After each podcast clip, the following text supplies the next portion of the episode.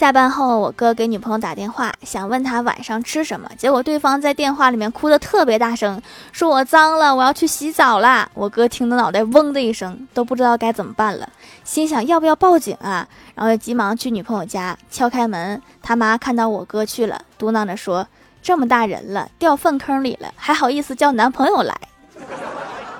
确实是脏了呀。”